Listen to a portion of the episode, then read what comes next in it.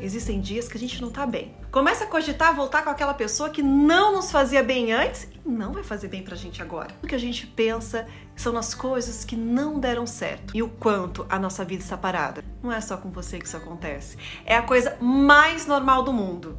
Sabe como você pode mudar isso? Fazendo uma rotina completamente diferente. Acorde em outro horário, mude o café da manhã, tenha novos hábitos, vista uma nova cor de roupa. Isso vai te ajudar bastante. São coisas tão pequenininhas, mas que mudam completamente a nossa realidade.